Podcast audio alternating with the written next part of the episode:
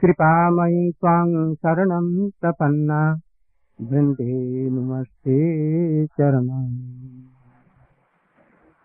यं प्राप्तजन्तमनुपेतमपेतकृष्टं द्वैपायनो विरहकातरया युहाम् पुत्रेति तन्मयतया सर्वोऽभिनेदु तं सर्वभूतहृदयं मुनिमानुतस्मिन् तवैवास्मि तवैवास्मि न जीवामि त्वयात्मना इति विज्ञाय राधे त्वं मां शरणं।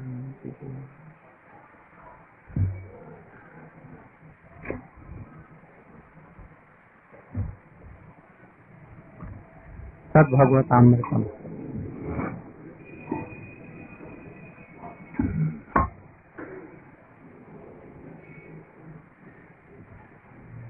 परीक्षित महाराज जी ने सत्संग की महिमा बतलाई कि लाख साधन करने पर भी लाख साधन कोई करे और उचित प्रक्रिया के द्वारा साधन करे, हजार साधक घंटों साधक ग्रंथों का अध्ययन करे, वेद का भी अध्ययन करे, भागवत का भी अध्ययन करे, तो भी उसे उपलब्धि नहीं होगी। जो कुछ सुना है उसकी उपलब्धि नहीं होगी। जैसे भगवान ने ब्रह्मा जी को तत्व ज्ञान दिया, तत्व ज्ञान तो उनको हुआ किंतु उस तत्व की उपलब्धि नहीं हुई। किसी के विषय में एक ज्ञान देना और बात है और उस ज्ञान की उपलब्धि एक दूसरी बात है। लाख साधन करने पर भी ये नहीं होगा, विशेष करके प्रेमा भक्ति के संबंध में वो नहीं है। जब भगवान स्वयं ब्रह्मा जी को ज्ञान दे रहे हैं उनको उपलब्धि नहीं हो रही है तो और लोग की तो बात क्या है। इसलिए इसमें भगवत कृपा या भागवत कृपा की आवश्यकता है। जो लोग ये चेष्टा करते हैं कि हम अपने बल से संस्कृत या और भाषा पढ़ करके वेदों के अर्थ को, उपनिषद के अर्थ को या श्रीमद् भागवत या चैतन्य चरितामृत का स्वयं समझ लेंगे और इसलिए पढ़ रहे हैं, अध्ययन कर रहे हैं, एक दो जन्म नहीं लाख कोटि जन्म लग जाएगा, उनको कुछ भी हासिल नहीं होगा।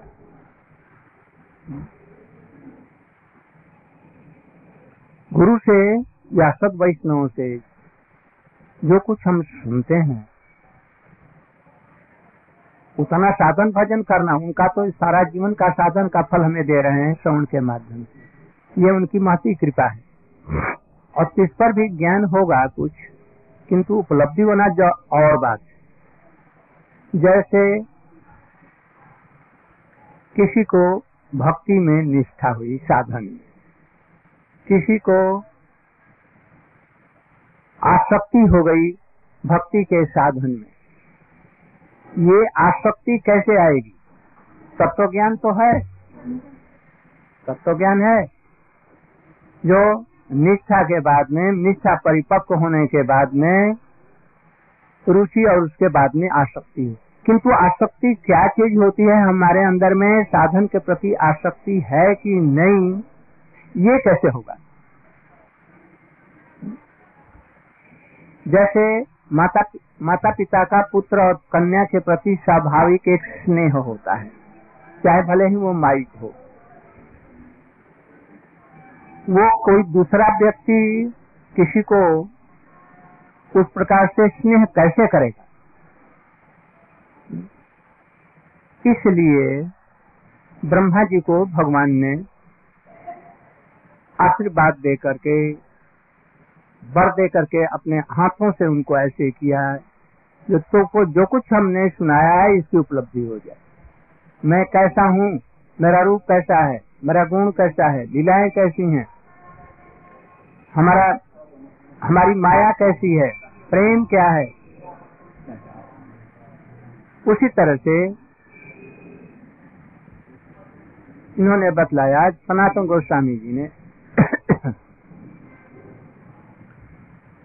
गोप कुमार को, गोप कुमार अपनी कथा कर रहे हैं कि हमारे गुरु जी ने हमको, स्वरूप जी ने हमको तत्वोपदेश दिया सारे युवा, और उनके चरित्र में देखा कि कैसे प्रेम से रोते हैं, क्या क्या करते हैं, सब देखा। कुछ तत्व का ज्ञान तो हुआ किंतु उपलब्धि कुछ नहीं हुई, अनुभूति नहीं हुई। तब उनके गुरुदेव ने कृपा करके अपना हाथ उन पर रखा, तुमको सब कुछ स्फूर्ति हो जाए, और साथ ही साथ में वो उसकी उपलब्धि करता हुआ वहीं से सीधे गोलोक वृंदावन में पहुंच गया, सट सट करके पहुंच गया, और कृष्ण की लीलाओं की अनुभूति की, सखरस की अनुभूति की, गोप कुमार ने अनुभूति की अपने गुरु जी की अहेतु की कृपा से, उन्होंने अपने गुरु के लिए बतलाया। इसी प्रकार से सत्संग की महिमा बतलाते हुए उद्धव जी क्वेमा स्त्रियो बनचरी व्यभिचार दुष्टा, ये श्लोक को कहते हुए गोपियों की संग की महिमा का की महिमा बतला रहे हैं। गोपियों की संग की महिमा क्या है और गोपियों का दुर्लभ संग, ये भगवान की अहेतु की कृपा से, कृष्ण की कृपा से हुआ। जो गोपियों का इनको संग मिला, उन्होंने उनको बहाना बना करके उनको भेजा वृंदावन में, जाओ माता पिता के की संतना दे आओ, किंतु उनका यह मतलब नहीं था कि वो संतना उनके बस की बात नहीं थी। वो तो गोपियों का संग दे करके गोपियों के मर्म को कुछ समझने की, उपलब्धि करने के लिए उनको भेजा। वहाँ गए, गोपियों के भावों को देखा,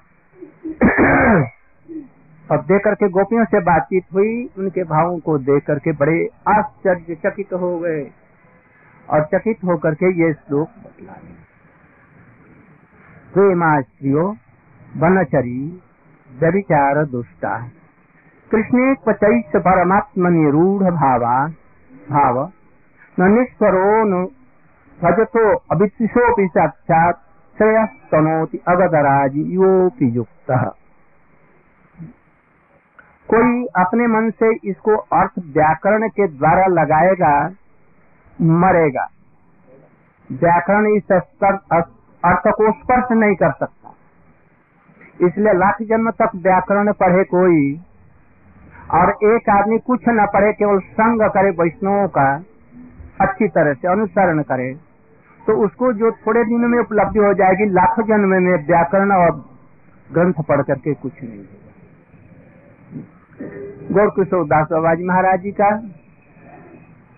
लोकनाथ गोस्वामी का, हरिदास ठाकुर का और सब लोगों का यह जीवन चरित्र दिखलाता है।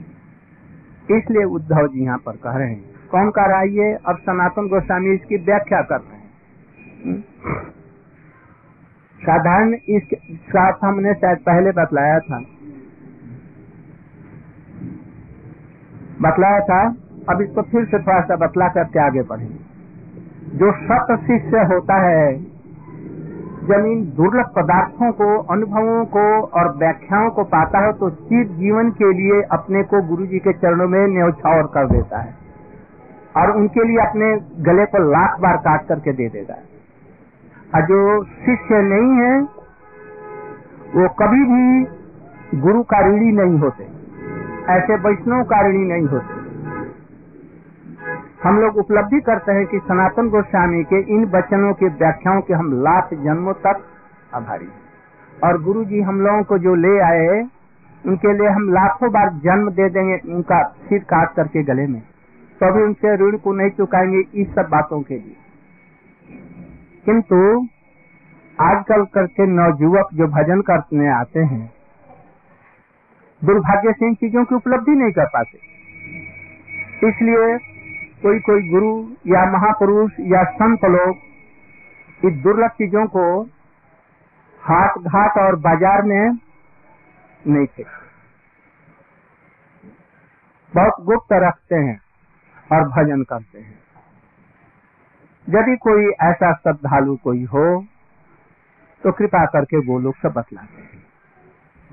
जिस दिन हम लोग इस तथ्य को समझेंगे, उपलब्धि करेंगे कि वैष्णव के हम कितने ऋणी हैं, तो जन्म जन्मांतर उनका ऋण नहीं भूल सकते।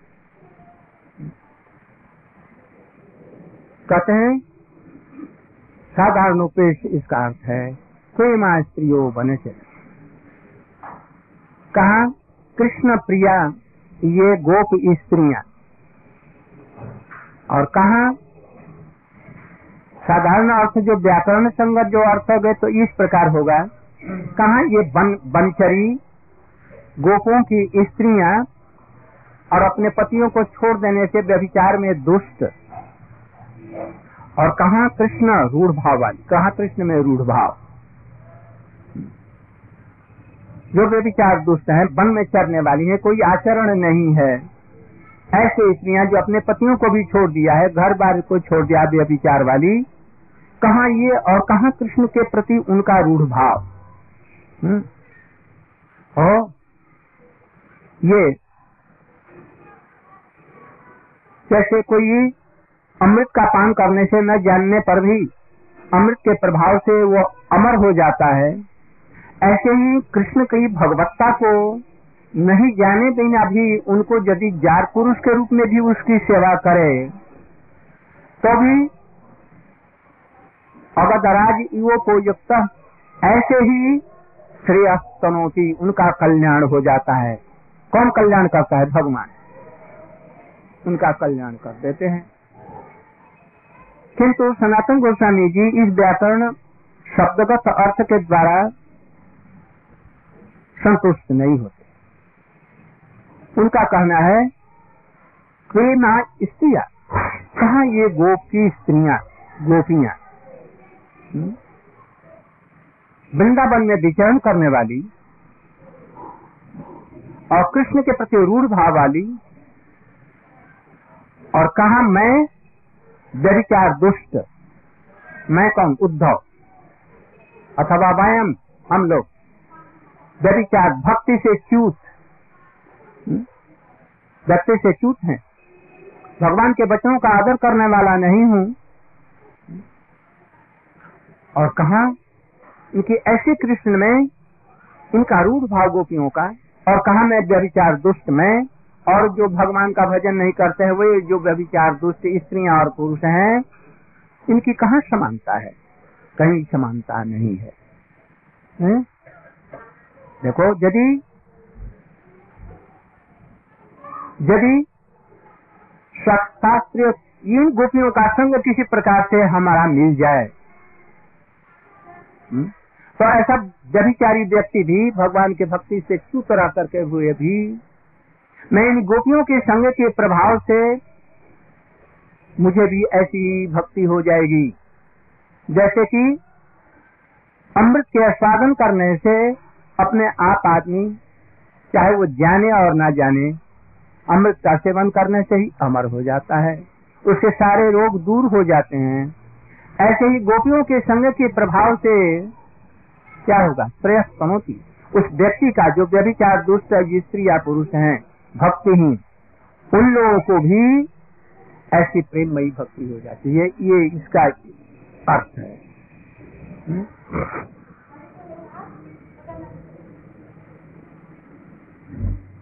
अब इसका अर्थ बतलाना है। कभी कभी मैं सोचता हूँ कि बतलाऊं कि नहीं ये अर्थ, सब मुझे ये होती है बतलाऊं कि नहीं बतलाऊं, कारण देखता हूँ बहुत कम लोग इसके श्रद्धालु हैं सुनने के, बहुत कम लोग, दो चार होंगे। इसलिए सोचता हूँ कि अपना समय तो बर्बाद नहीं कर रहा, क्योंकि कोई देखते हैं ऋणी नहीं है, एक साधारण सा कोई भक्ति के लिए कोई आदेश भी पालन करने के लिए तैयार नहीं होता, छोटे बातों में घबराए रहते हैं, तो वो क्या ये सुन सकते हैं? उपलब्धि क्या करेंगे? इसलिए ऐसी दृढ़ निष्ठा हो, दृढ़ श्रद्धा हो, तब ये फल फलेंगे। इसको समझेगा, अन्यथा दूसरा नहीं समझ सकता। पढ़ने पर भी लाख पढ़े ना, नहीं आएगा, इसमें रुचि ही नहीं होगी। उद्धव जी कह रहे हैं एकादृशी,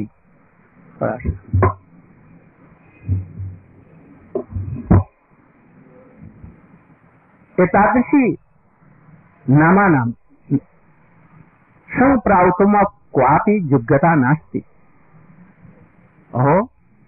ऐसी ब्रज सुंदरियों के जो भक्ति की चरम शिखा पर, प्रेम के अंतिम सोपान पर अधिरूढ़ हैं, ऐसी जिसकी तुलना नहीं है कहीं। जहाँ कृष्ण भी कहते हैं न पारे हम निर्बद्ध संजीवन, मैं तुम लोगों के संग का ऋण मैं चुका नहीं सकता।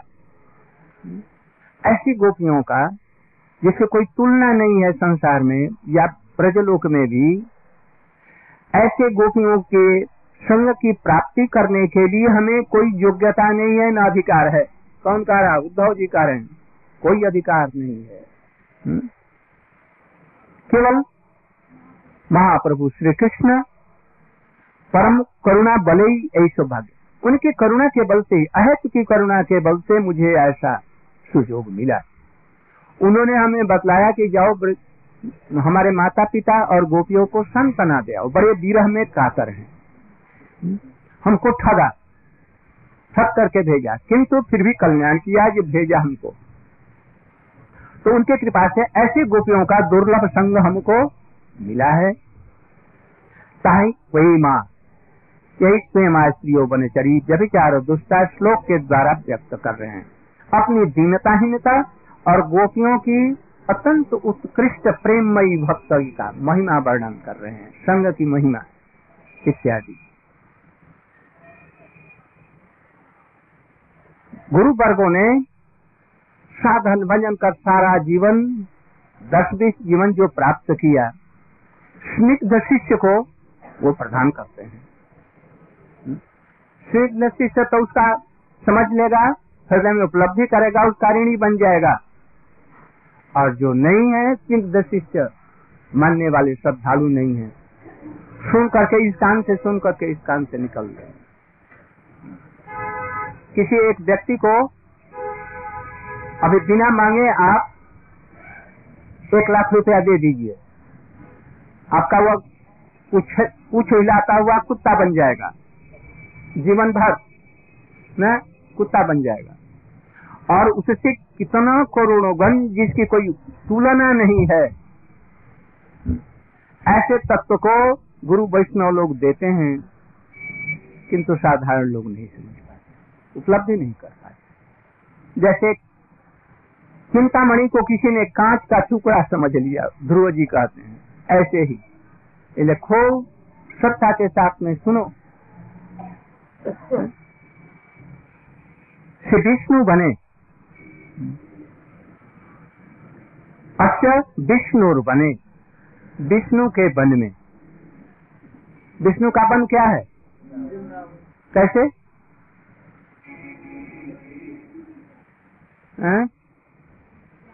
राधे जय जय माँ भवदयी से गोकुल तरणी मनमही से दामोदर रति वर्धन बेसे हरि निष्कुट वृंदा। हरि निष्कुट वृंदा भी, हरि माने विष्णु कृष्ण और उनका ये बगीचा निष्कुट, उनके बगीचे में अर्थात वृंदावन, ये भगवान का अपना वन है। भगवान का वृंदावन कहने पर भी उद्धव को अभी ऐश्वर्य में भक्ति है, इसलिए कर रहे हैं। यदि वो कहते ये ये वन श्री जी का है, राधा जी का वृंदावन है, उनका बगीचा है, कृष्ण उसमें आते हैं, तब तो और भी अधिक होता अच्छा। इसलिए सब क्रीड़ा में, सब क्रीड़ा में अर्थात कृष्ण की जो क्रीड़ामयी भूमि है अथवा श्री राधा जी की ये क्रीड़ा की भूमि है जहाँ पर कृष्ण विहार करते हैं, ऐसा वृंदावन में सर्वदा प्रेम भरे विचरण विचरण करें।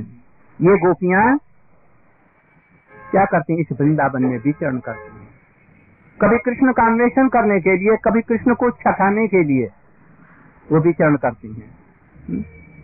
गोपियों से कहते हैं राधा जी से हमको मत बतलाना और किसी कुछ कुंज में छिप जाइए। और कृष्ण क्या करेंगे, इस कुंज में उस कुंज में उस कुंज में श्रीमती राधिका जी को खोजते हैं। इसलिए अबनचरी हैं।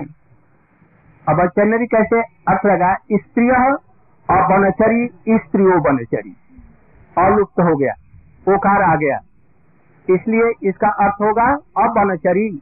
साधारण वनों में जंगली नहीं है, ये जंगल में विचरण करने वाले, ये तो हरि के खास उपवन में, कृष्ण के वन में ये प्रेम पूर्वक विचरण करने वाली है। यहाँ पर बहुवचन में वनचर्य होता है, यहाँ पर है वनचरी एक वचन, किंतु यहाँ पर होना चाहिए था जो बहुत स्त्रियां स्त्रिय स्त्रिया संसार में ये होना चाहिए था बहुवचन, किंतु यहाँ पर है एक वचन बनचरी। किस लिए कर रहे हैं, ये छांदस पाठ है। छांदस पाठ माने इसमें दोष नहीं, यही कृष्ण प्रिय स्त्रीगण, कहाँ ये कृष्ण की ऐसी प्रियाएं जो वृंदावन में विचरण करते हुए कृष्ण को की क्रीड़ा कराती हैं, कहाँ ये स्त्रियां गोपियां और कृष्ण भक्ति के विषय में व्यभिचार दुष्ट मैं। व्यभिचार दुष्ट माने क्या, हमको गोपियों जैसी भक्ति नहीं है,